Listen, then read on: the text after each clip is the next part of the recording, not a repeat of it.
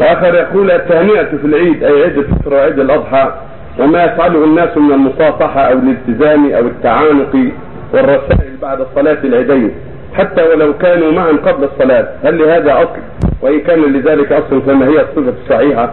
ما أعلم اصل لا كان السلف يهنئ بعضهم بعضا. تقبل الله منك تقبل الله منا ومنك.